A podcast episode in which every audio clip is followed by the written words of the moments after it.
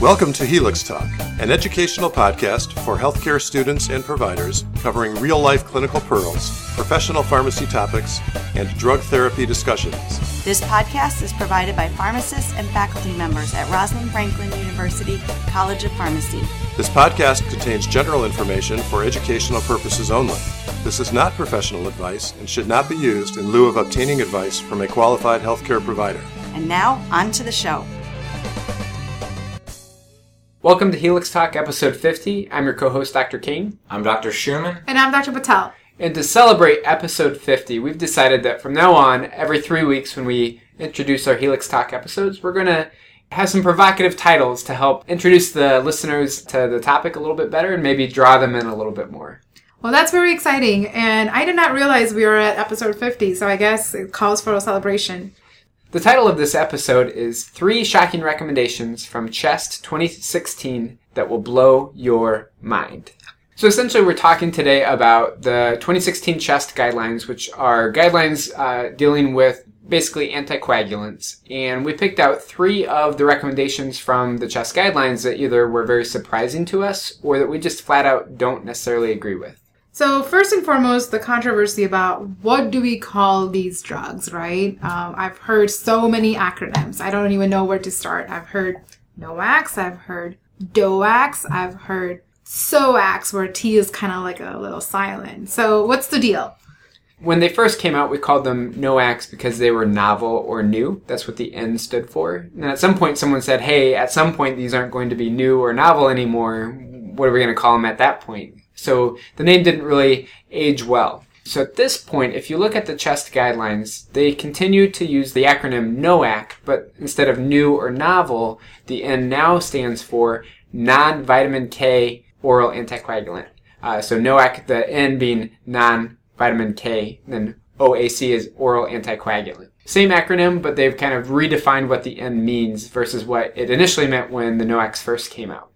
Yeah, and also I was very surprised to read the concern from some of the clinicians that if you abbreviate the non-vitamin K oral anticoagulants to NOACs, you know, in the documentation or patient chart, it may be interpreted as no anticoagulation as well. Yeah, I could I could foresee this point in a few years where Joint Commission comes in and their do not use. You know, you've got your morphine sulfate, magnesium sulfate, and then your NOACs just right on there on that list. So I guess they headed it off at the pass.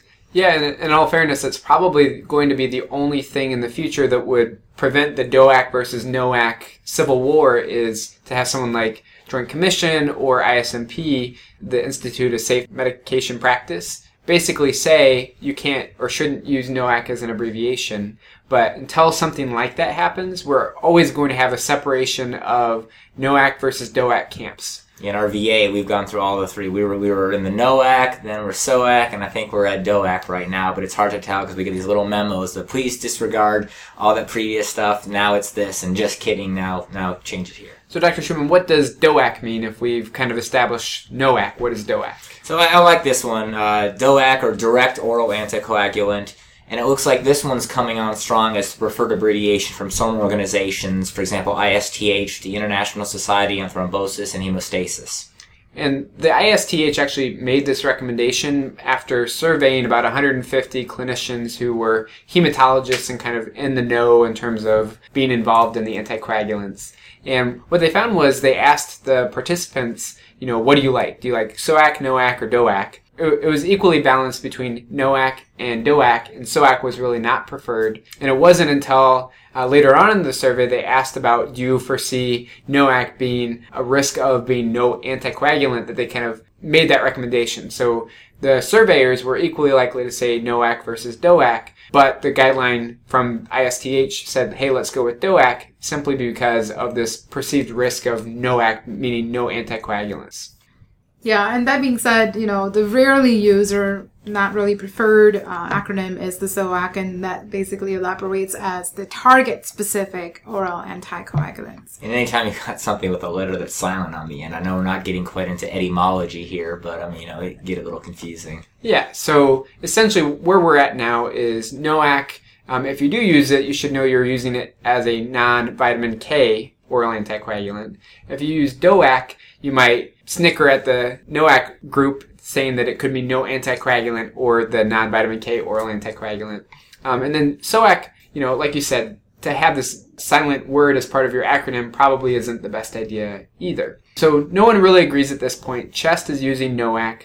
DOAC is definitely the second preferred acronym as far as CHEST is concerned, but it's the primary version of the acronym as far as some other hematology organizations are concerned. So at this point, no one's going to say one is right and one is wrong. All right, so now that we've established that you know there's obviously some some vagueness in some of these recommendations, and just starting out just naming the dang things. All right, Dr. Kane, what's the next recommendation? There are they trying to argue about like the spacing of the font?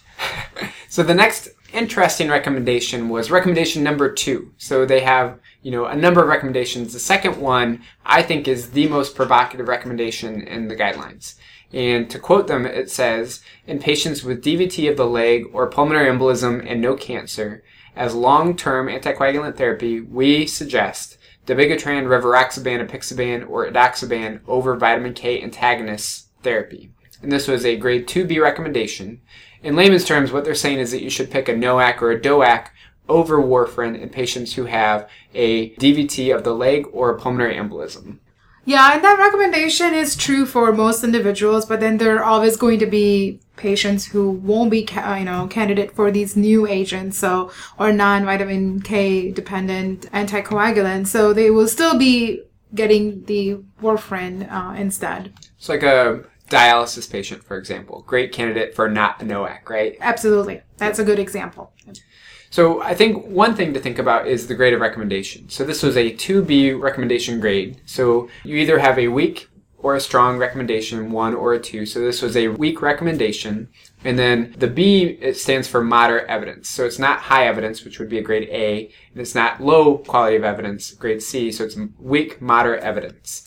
So, talking about the level of recommendation, let's really look into where all these recommendations are coming from. Obviously, they are looking into the clinical trials and, you know, head to head comparisons, but let's dive in a little bit deeper and see what we can find that is very shocking. Yeah, and before we even get to the literature, just thinking about it, if you're going to recommend that you take a NOAC over warfarin, you should either see an efficacy benefit, a safety benefit, or a cost benefit. That would be the only reason for most indications that you would consider one drug superior over another drug and recommend it. Yeah, especially when you're talking about a paradigm shift and completely not just from a drug that's pretty similar, but you're talking just a shift in, in mechanisms as well. Right.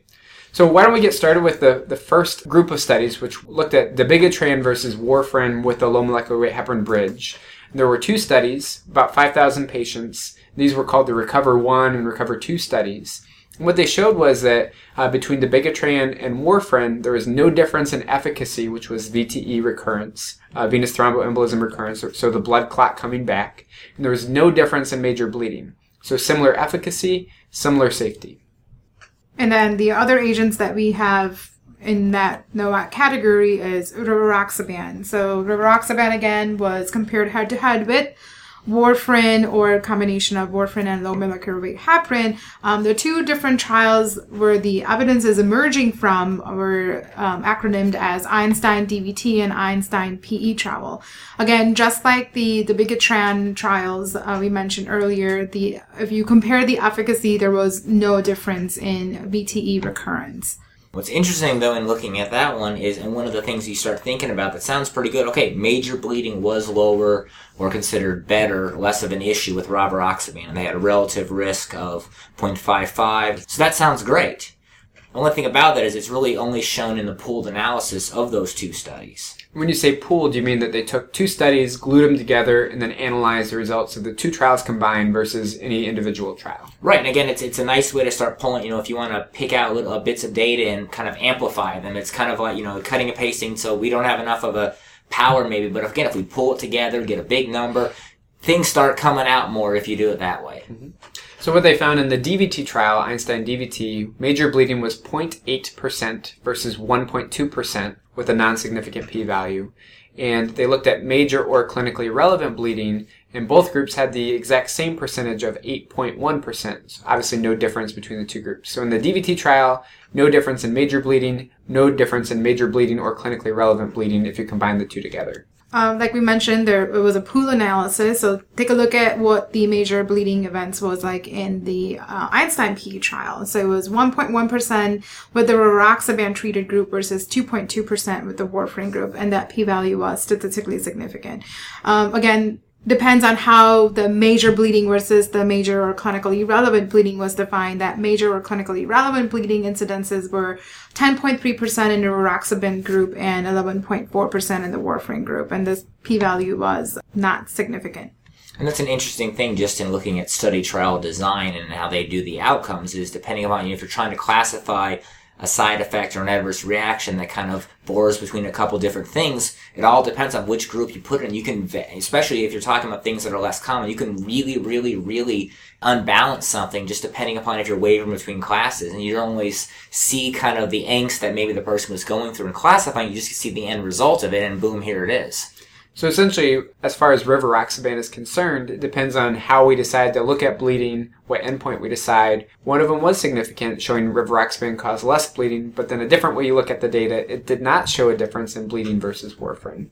All right, so then we, we kind of move on to the next agent here. So we've we've talked about our first, so we get kind of to the new kid on the block of apixaban or Eliquis. And so this one, they looked at warfarin and low molecular weight heparin in, in one study with, again, similar to the other ones, we're looking at an N of about 5,000, about, or about 5,400, the Amplify study. And in this one, they found no difference in terms of VTE recurrence, but they did find overall the major bleed rate was lower, again, or, or better depending on how you define it with a apixaban. 0.6% with apixaban versus 1.8% with warfarin. Again, there's a p-value less than less than 0.001. Looking looking pretty nice there.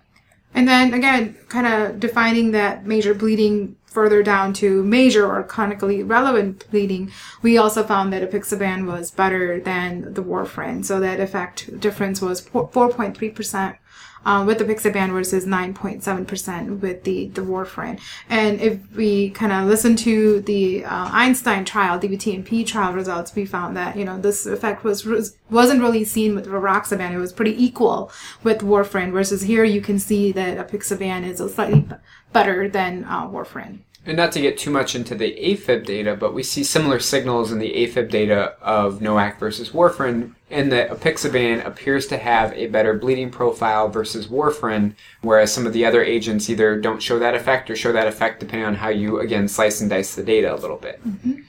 And the very last agent in that category was the edoxaban that was also compared in the Hokusai VTE trial against warfarin and low molecular weight heparin uh, in the patient population about 8,000. And again, surprise, surprise, the result in terms of efficacy was that there was no difference when it came to VTE recurrence. And what they also find looking at the safety analysis that there was no difference in major bleeding. So if we kind of take all of the data together, which presumably the CHEST 2016 guidelines did, if we look at efficacy, which was one of the metrics that we said would be important to us to decide which way to go in terms of preferred therapy, no NOAC has better efficacy than warfarin. These were all non-inferiority studies, meaning that warfarin is just as good as a NOAC, and vice versa for the treatment of VTE to prevent that VTE from coming back. Right, so what we're left with then is starting to make our decision more about the safety profile. And so we said apixaban does seem to have a better bleeding profile versus warfarin in VTE. Now rivaroxaban might, Again, it all depends upon how you're looking at the data, whether or not you're talking about major bleed, minor bleed, or you know how you determine what's clinically relevant to you. So that's kind of up in the air. And then we know that dabigatran and edoxaban just flat out don't have any bleeding benefit over warfarin, so it's just kind of half of a dozen, you know, six of another. So then, in thinking about the recommendation, does this make sense? Now that we've gone through, you know, an overview of the data, it was a grade 2B recommendation, which meant a weak recommendation, a suggestion versus a we recommend unfortunately, oftentimes it doesn't matter what the grade of recommendation is. If it's in a guideline, someone's going to say, well, the guidelines say you should do X, Y, Z, regardless of the strength of evidence. So once it's there, it's great to have the evidence recommendation grade or strength. But the problem is that frequently clinicians ignore that and then they just read it for what it is, black and white. You should do NOACs over warfarin, period. That's it. CHEST guidelines, they put their stamp of approval on it. Yeah, it's the same thing we run into with uh, approval studies. You know, if an appro- you can uh, tear an approval study apart all day, but as long as it's on the market and gotten its approval, people will generally ignore it and just say, well, it's there, I see it, I've got, you know, let's, let's use it. Yeah, and at the end of the day, you're going to look at, you know, various patient specific factors. You know, what does patient prefer. I've I manage handful, not whole lot of uh, anticoag patient in my clinic, and um, you know most of those patients want to remain on warfarin because they like to know what their number is. You know whether they're gonna um, bleed or whether they're gonna clot. They're so worried. So it it's satisfactory to them to have that lab checked at least once a month, even though they're very stable on that warfarin. Cost is another issue, although um, most of the insurances. Um, government as well as um, public players. I've noticed, you know, one of these agents always being as a preferred branded list uh, medication. But then those patients who have renal insufficiencies, and we know we can't really use the NOACs there, um, is where the warfarin treatment would come in handy. So again, uh, what has come out as a new recommendation is just a guideline. It's a guide. Um, we, as a clinician, need to direct the therapy according to the patient factors. And again, Dr. Patel, I'm glad you mentioned that about your patient population. I've noticed similar things with ours as well. As I've been surprised that given the options that so many of my individuals kind of choose the devil you know, which is warfarin. It's not that they they like the idea of being on it, but the numbers. It's it's so much of a lot of our conversations are flat on the phone. Tell me what's my number what is you know that there's there's kind of that a lot of the the well-being is you know can you give me where is it at and let's go from there and and that unease of saying well we think everything's okay but not having that nice number to guide them there's almost a sense of anxiety about that that they just don't have that number to make to kind of give them relief that says well i'm worried but the number says this yeah, I think it kind of gives them the sense of security. Yes, yes, That, you know, definitely. they're good now until the next INR is done. So to kind of wrap up that recommendation number two, I think that at least from my point of view, I just don't agree with the fact that they're even weakly recommending a NOAC over warfarin and VTE. I think that for me, there's no efficacy difference. If anything, they should be recommending a apixaban for a better safety profile, knowing that you can't compare apples and oranges between trials. So either you put your stake on a apixaban and say that's the one that you should do, or you say they're all equal because basically warfarin's just as good for efficacy and there's a safety potential benefit in one agent and you can you know select based on patient preference or patient factors that would impact selection of agents i don't think it's right um, and i think that to me it speaks more of undue influence of things like the drug companies potentially influencing decision makers on the guideline committees to say hey we should be recommending NOACs over warfarin because that's what we, we do in our practice. Right i just hate for it just simply to be convenience being the word not even patient Right. preference but just convenience for all parties say well i don't have to do the blood work you don't have to come in so let's just let's go to these Well, to move on to the third provocative thing, uh, this is recommendation number 18, and it reads as In patients with acute DVT of the leg, we suggest not using compression stockings routinely to prevent post thrombotic syndrome, and we'll just call that PTS from now on. This And- was also a grade 2B recommendation. so i guess the big question comes up with with what, what is a compression stocking So they're actually, as the name says, it provides proper pressure in the legs uh, to move basically the the fluids up back into the circulation. There is the graduated compression stockings and the elastic compression stocking, and the basically the idea is that they are a little bit tighter towards your ankle and a little bit looser when it comes towards the thigh. Uh, so it basically brings all that fluid back from lower legs to upper legs and back into the circulation. And in theory, even if you don't have a DVT in your leg, this could potentially help if you have edema in your lower extremities after an eight hour day on your feet, if you have kind of pain and swelling in your ankles from being on your feet too long. In theory, it helps with that, but prior to the CHEST 2016 guidelines, they recommended it for prevention of this thing called post thrombotic syndrome. And that's basically pain, swelling, discoloration, or even ulcerations in your skin caused by venous insufficiency caused by a big blood clot that's blocking blood return on the venous side of your lower extremity. And how often do we see this PTS in patients who've had a, a VTE? So if you have a proximal DVT, which means a blood clot above your knee, anywhere from about 20 to 50% of patients will have PTS, where they have the pain, edema, swelling, things like that in the lower extremity. Well, that's a little higher number. And really, you know, because this is so common, to have something that even has a little efficacy would be a really big deal. And again, prior to CHEST 2016, we had two smaller single center RCTs, randomized controlled trials, that appeared to show good benefit. The problem was A, they were small, B, single center. And then C, uh, they didn't use what are called placebo stockings. And you're like, what, what is a placebo stocking? It's basically a graduated compression stocking that isn't as tight. So it's a pantyhose, if you will, that is just not as tight as uh, these compression stockings that are quite a bit tighter. All right. So what we know though is, again, as you mentioned, Dr. Kane, that there are some smaller studies that came out with a, a bigger study since since those guidelines or since Chest Nine, and that one was large and multi-centered study, and this one was called, wait for it, the SOX trial. And this one had placebo blinding this time, and they had no benefit of using the stockings to prevent PTS. Prevent being the operative word there. I think the word sock just blew my mind. Yes, there you go. There you go. You always got to come up with good, catchy names too. So really, what this trial focused on was people who did not yet have PTS. So they had an acute DVT. They put these compression stockings on, and then they followed them for two years to see did they develop PTS. So that's a very specific question where it's a prevention trial, not a treatment trial. So once you have PTS, we don't have good data that these are efficacious or not. Anecdotally, patients will say, hey, I feel better because I have less swelling in my legs and things like that. So once you have PTS symptoms, the guidelines are pretty clear in the discussion section that it's okay to use these graduated compression stockings either once you have PTS or even if you don't have PTS but you just have acute pain from your DVT, you're good to go to put a, compression stocking on the leg that has a DVT. You're not going to break it off and cause a pulmonary embolism or anything like that.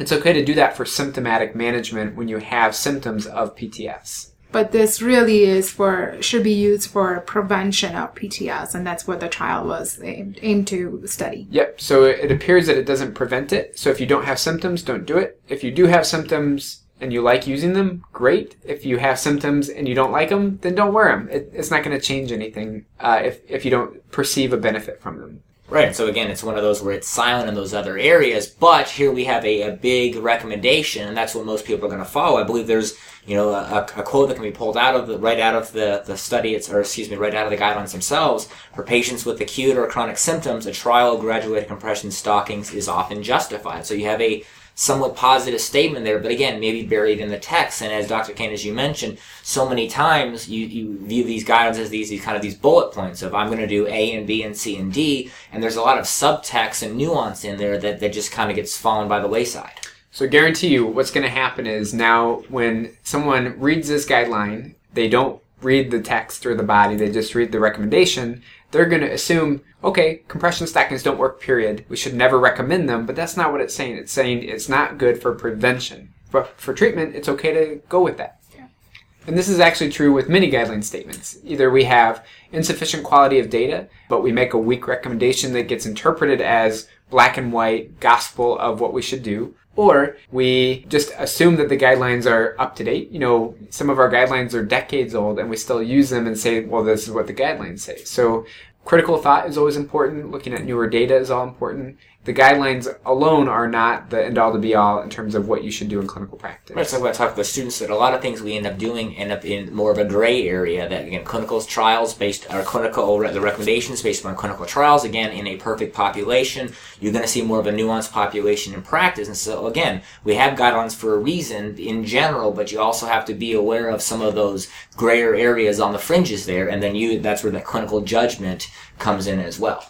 Yeah, and I've seen that, you know, um, we being in Chicagoland area and thinking that, you know, we're all on the same board, we're practicing the same way, doesn't mean necessarily out there in California the practice is the same. Because I go to national meetings and attend all these CEs and stuff, and sometimes, you know, at the end of the sessions, when there are questions and discussions coming up, that you realize that people are sometimes in those uh, very particular recommendation, not just pertaining to anticoagulations, that the interpretation is completely different. So this right here is a good example to not just read the bolded, you know, um, two sentence kind of main recommendation, but to kind of focus also on, okay, where is that recommendation coming from? What is the supporting evidence? So to kind of wrap up, hopefully we've uh, blown your mind with our three shocking recommendations from CHEST 2016. Or at least knocked your socks off. At least knocked the socks off. I love it.